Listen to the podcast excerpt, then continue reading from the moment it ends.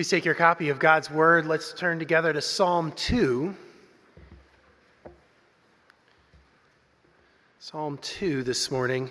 As I mentioned a couple of weeks ago, uh, as I like to do at Christmas time, well, this year we're going to be looking at Christmas in the Psalms. Um, and part of the reason why we, we go to different places in the Bible for this time of the year is because the entire Bible is about Jesus. Uh, and because the entire Bible ends up leading us to Jesus, that means you can get to Christmas from almost any place in the Bible. And so this month we're going to be looking at various Psalms to show us how even the Psalms, the, the hymn book of Israel, uh, leads us to our faithful Savior Jesus Christ, and so leads us ultimately to his birth.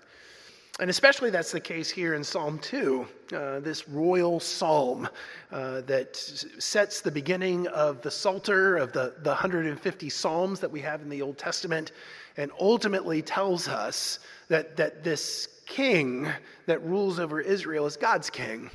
And he's God's king, which means he's God's son. And that's good news for you and me this morning. But in order for us to see how that's the case, we need the help of the Holy Spirit. Let's ask him for his help. Would you pray with me, please? Almighty God, we do come desiring your help this morning that we might have ears to hear the word of the Lord.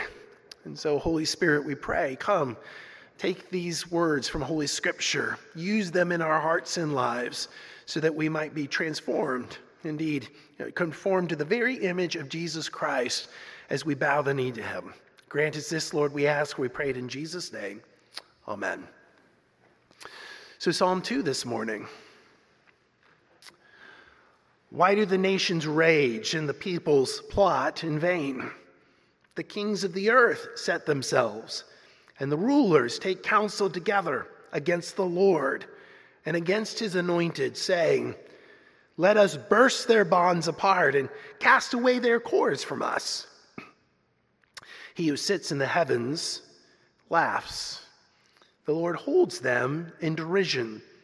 Then he will speak to them in his wrath and terrify them in his fury, saying, As for me, I have set my king on Zion, my holy hill. I will tell of the decree. The Lord said to me, You are my son. Today I have begotten you. Ask of me, and I will make the nations your heritage, and the ends of the earth your possession. You shall break them with a rod of iron and dash them in pieces like a potter's vessel. Now, therefore, O kings, be wise. Be warned, O rulers of the earth. Serve the Lord with fear and rejoice with trembling. Kiss the Son, lest he be angry and you perish in the way, for his wrath is quickly kindled. Blessed are all who take refuge in him. This is the word of the Lord. Thanks be to God. It had been over 500 years since they had had a king, their own king, a king from the line of David. 500 years. Think about how long that is. Just a couple of years ago, back in 2017, we, we remembered and celebrated the 500th anniversary of the Reformation. Uh, in 1517, Martin Luther had nailed his 95 Theses to the Wittenberg church door. 500 years ago, think of all the changes the world had known from, from Luther's time to our own time. 500 years. That's how long ago it was when Zedekiah was marched off to Babylon, when, when Jerusalem was burned to the ground, when, when the nations not only raged, but when they, when they trampled over God's people. And yet, for 500 years, God's people held on to the promises. The promises of 2 Samuel 7 that God would establish the line of David, that there would be a king in that line who would rule over God's people forever, a forever king ruling over a forever kingdom. And for 500 years, clinging to those promises while the, while the Babylonians and the Persians, the Greeks and the Romans ruled, still the promises were there, there in the Holy Scriptures, still waiting fulfillment. The, the beginning, right there, waiting, God's people were, waiting for the anointed one, waiting for the anointed one, that the Messiah, the Christ. What made it worse, though, was that this song was in the hymn book. Of course, the Psalms, they're the hymn book that represents the hymn book of Israel. And right at the beginning of that hymn book, you have Psalm 2. Indeed, Psalm 1 and Psalm 2 frame the entire book. They, they set forward the themes that will be unpacked over and again. Psalm 1 Blessed is the man who, or woman who meditates on God's law day and night. Psalm 2 Blessed is the man or the woman who bows the knee to God's king. God's king, who's in fact God's own son, representing God's will in the midst of God's people. And yet, for 500 years, as they sang these songs, there was no Messiah. There was no Davidic king. No evidence that God was actually ruling over his people, ruling the nations. Instead, all that was obvious was the fact that the nations raged. Uh, they sang these words, those God-fears, those promised believers. Why do the nations rage? Why are they uh, plotting in vain? The question the psalm asks is actually one of surprise there in verse 1. Why, why in the world are the nations raging? Why are they murmuring? Why are they plotting when it's all so futile? To God's people, the nations raging, murmuring, plotting didn't seem futile at all. Rather, the propaganda, the, the mind washing, the bold boasts of the nations, they, they seemed all too warranted because, of course, Judah, the, the land that God's people occupied, was a, a political football. They were a vassal state, they were ruled over. And when they were important, when there was conflict, there was conflict. But for the rest of the time, Judah was ignored on the world stage. And so, for the, most of that time, uh, Judah would go about living their lives. God's people would rebuild their houses, rebuild their temples, try to, to get on with things.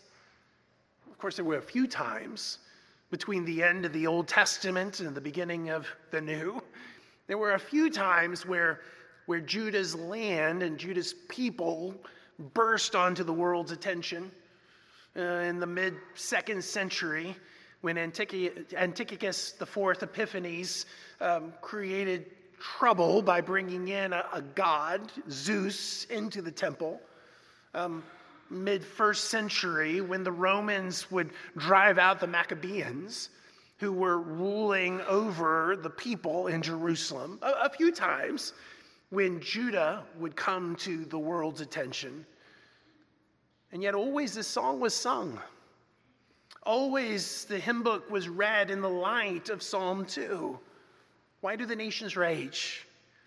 Why, why do they talk so much? Why do they murmur? Why do they plot? And against whom were they murmuring? Against whom were the nations raging? Against whom were they plotting? Well, not against Judah. I mean, not against the people, not against the putative rulers of Judah. No, the nations are raging against God and against his anointed one. That's what the psalmist has us sing. Why do the nations rage and the peoples plot in vain? The kings of the earth, verse 2, set themselves, and the rulers take counsel together against the Lord and against his anointed, saying, Let us burst their bonds apart and cast away their cords from us. When this song was originally written, whether by David or by Asaph or by somebody else, we don't know. Psalm 2 is not attributed. But when this song was written, the, the Lord's anointed one was, in fact, Israel's king, a king in the line of David. In, in fact, some believe that Psalm 2 was a song that would have been sung during the enthronement ceremony for the new king. That the, the new king in the line of David would be anointed with oil, and that anointing with oil would make him Messiah, because the Hebrew word Messiah simply means anointed one. So each king in the line of David was a kind of Messiah. But the king would be anointed with oil, and then this song would be sung.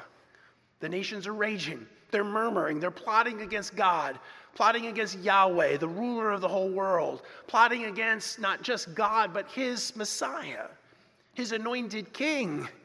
This king in the line of David, anointed to rule the nations.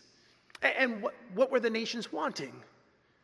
The nations are raging, they're plotting against God, against his anointed. What, what did they want? Well, freedom. The nations wanted freedom, freedom from God, ultimately. That's what verse 3 says. Let us burst their bonds apart and cast away their cords from us.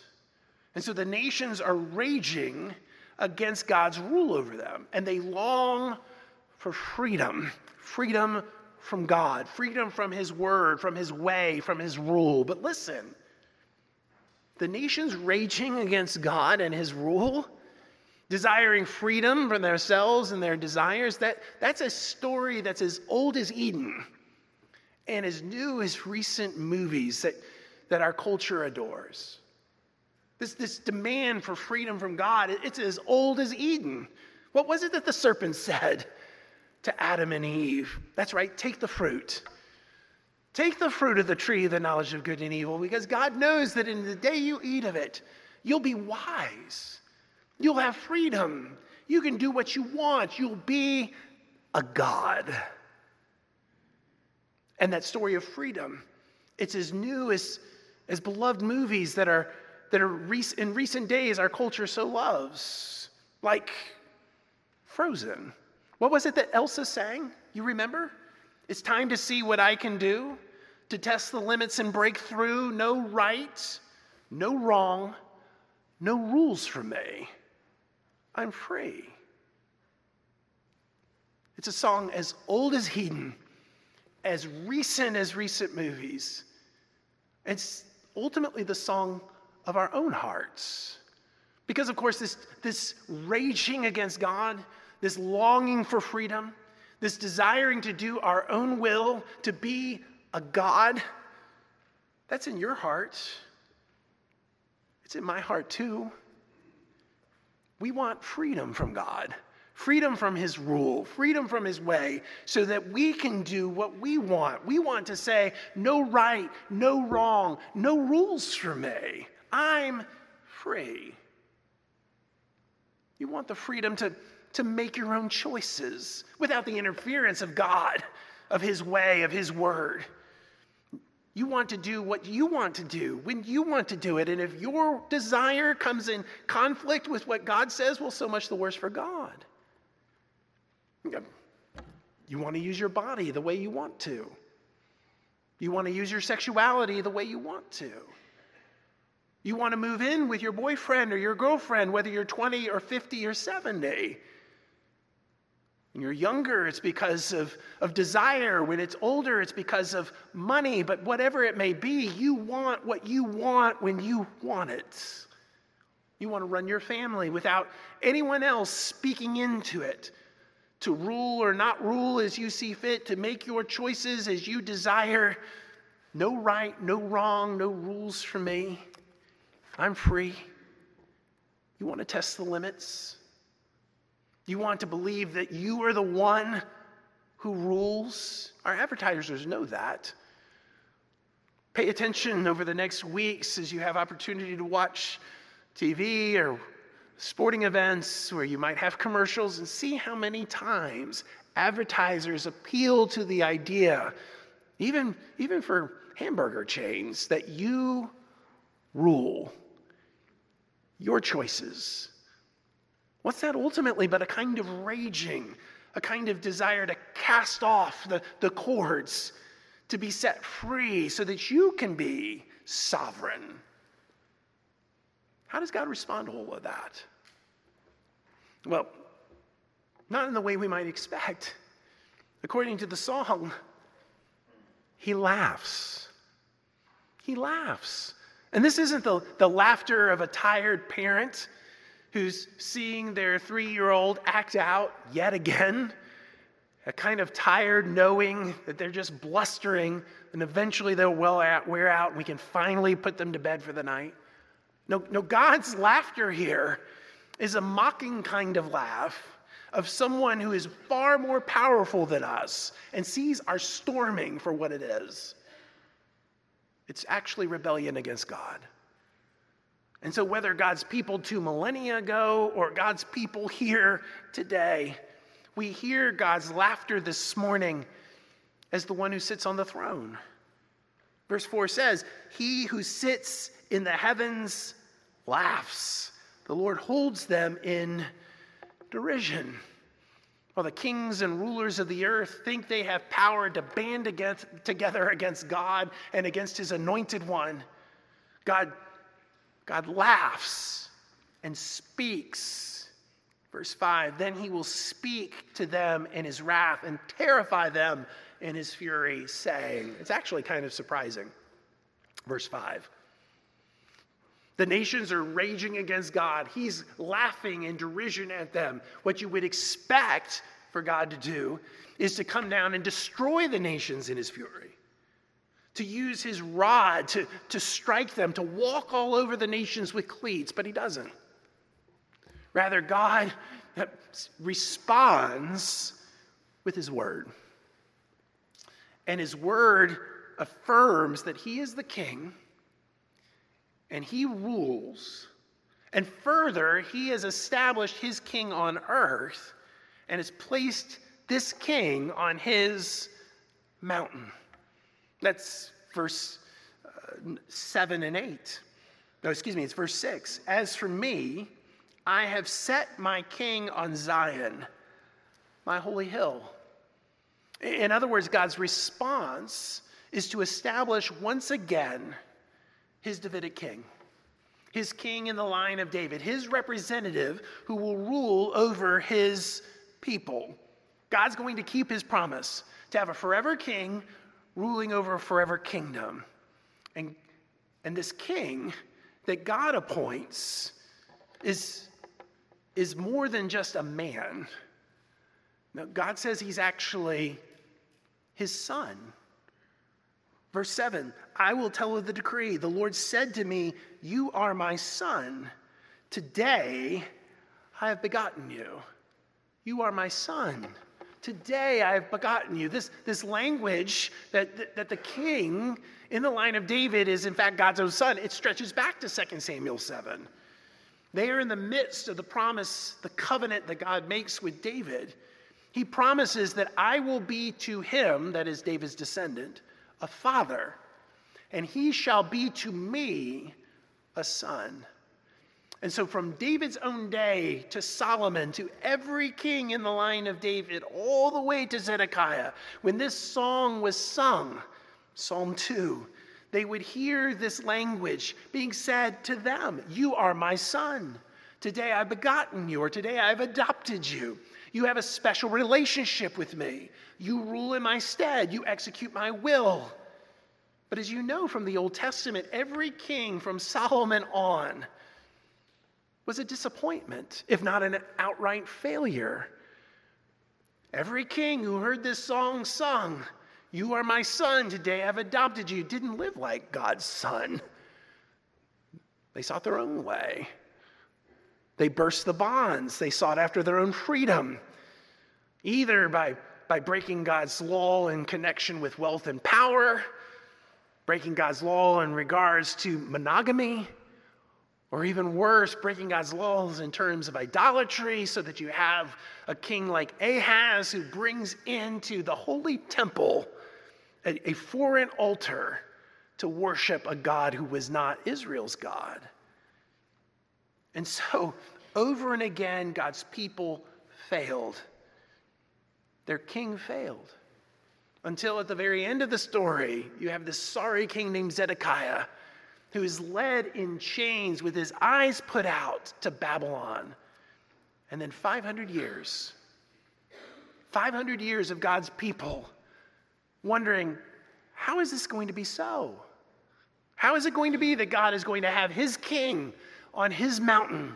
How is it going to be so that this king is going to be God's son?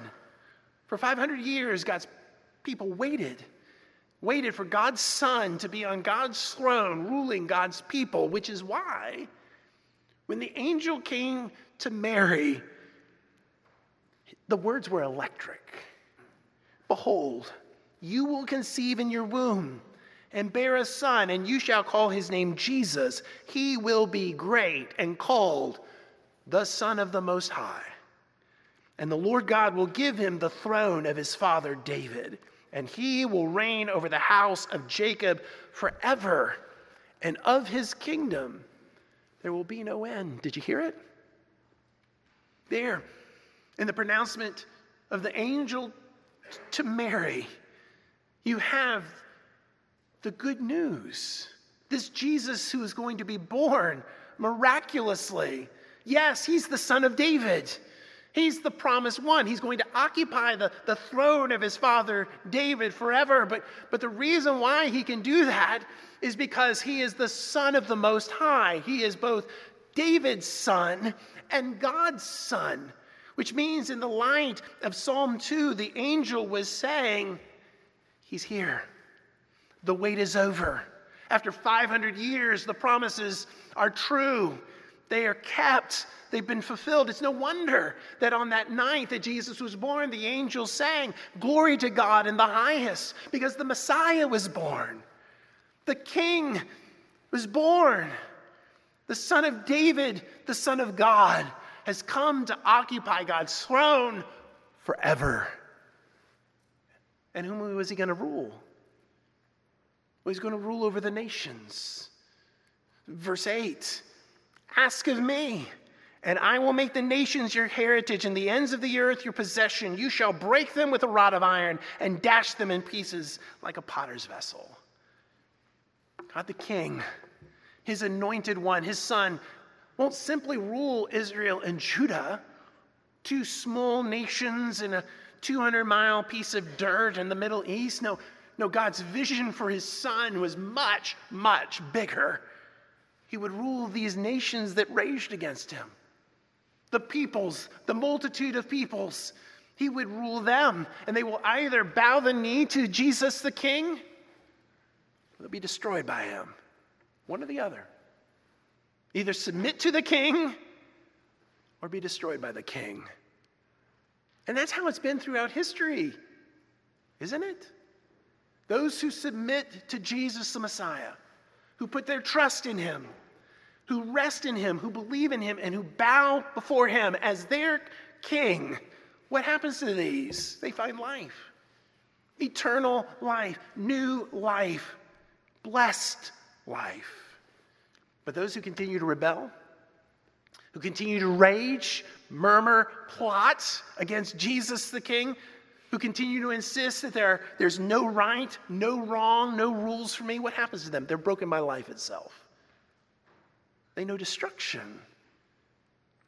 But, friends, that's not just true throughout history, that's true right now, today. Because Jesus, the Messiah, God's King, He will rule over you. And the question for you this morning is, is whether you will submit to Jesus or not.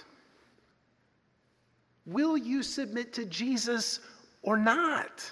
That is the question. But there's a warning.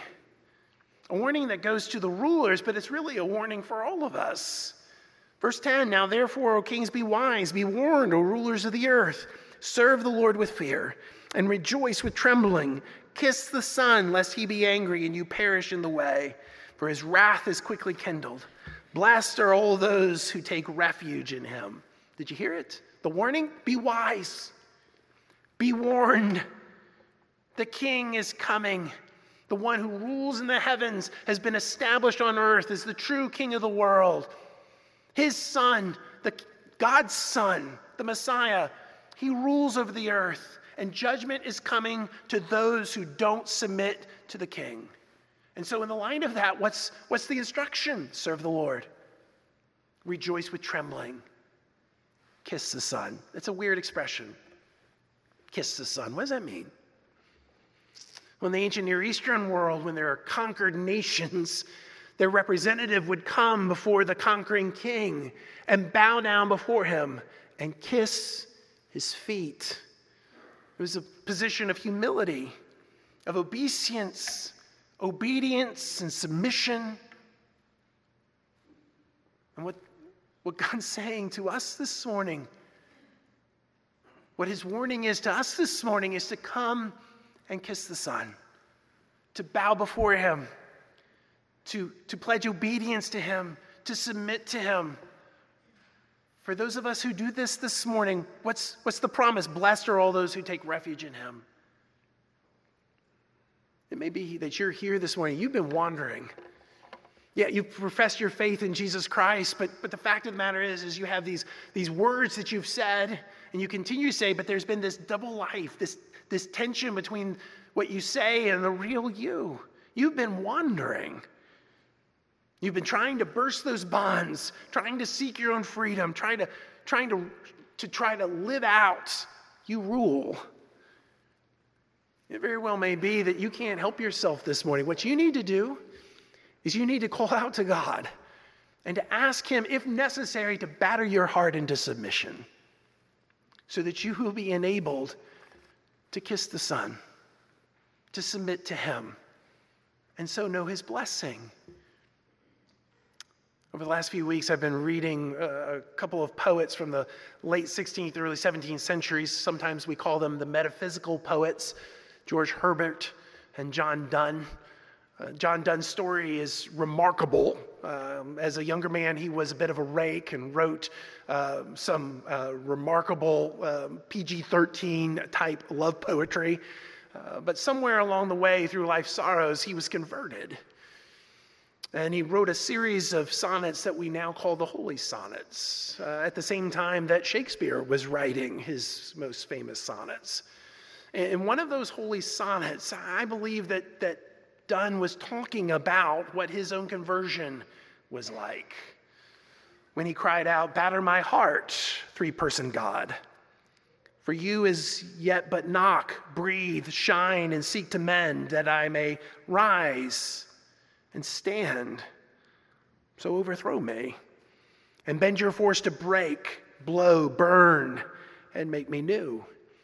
I, like a usurped town, to another do, labor to admit you, but oh, to no end. Reason, your viceroy in me, me should defend, but is captive and proves weak or untrue. Yet, dearly I love you and would be loved fain, but am betrothed unto your enemy.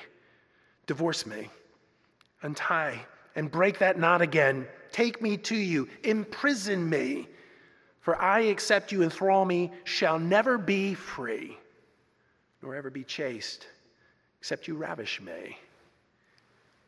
What was Donne trying to say as he cried out to God? God, I need you to work in my life, batter my heart, take me captive, cause me to submit to you. It may be that this morning you need to pray the same prayer so that you can kiss the Son and so know his blessing. Blessed are all those who take refuge in you because he's the King.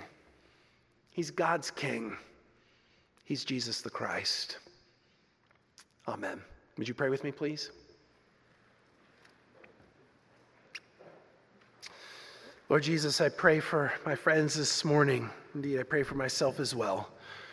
That you would grant us grace to bow the knee to you, to, to once again submit to you as our Lord and our King. I pray especially for those who've been wandering around. They have a profession and yet have been living a bit of a double life. Lord, grant us grace to return to you yet again and to, to rest upon you, to receive you, to submit to you and so know your love, even as we have been loved. Grant us this grace, Lord, we ask. We pray it in Jesus' name. Amen.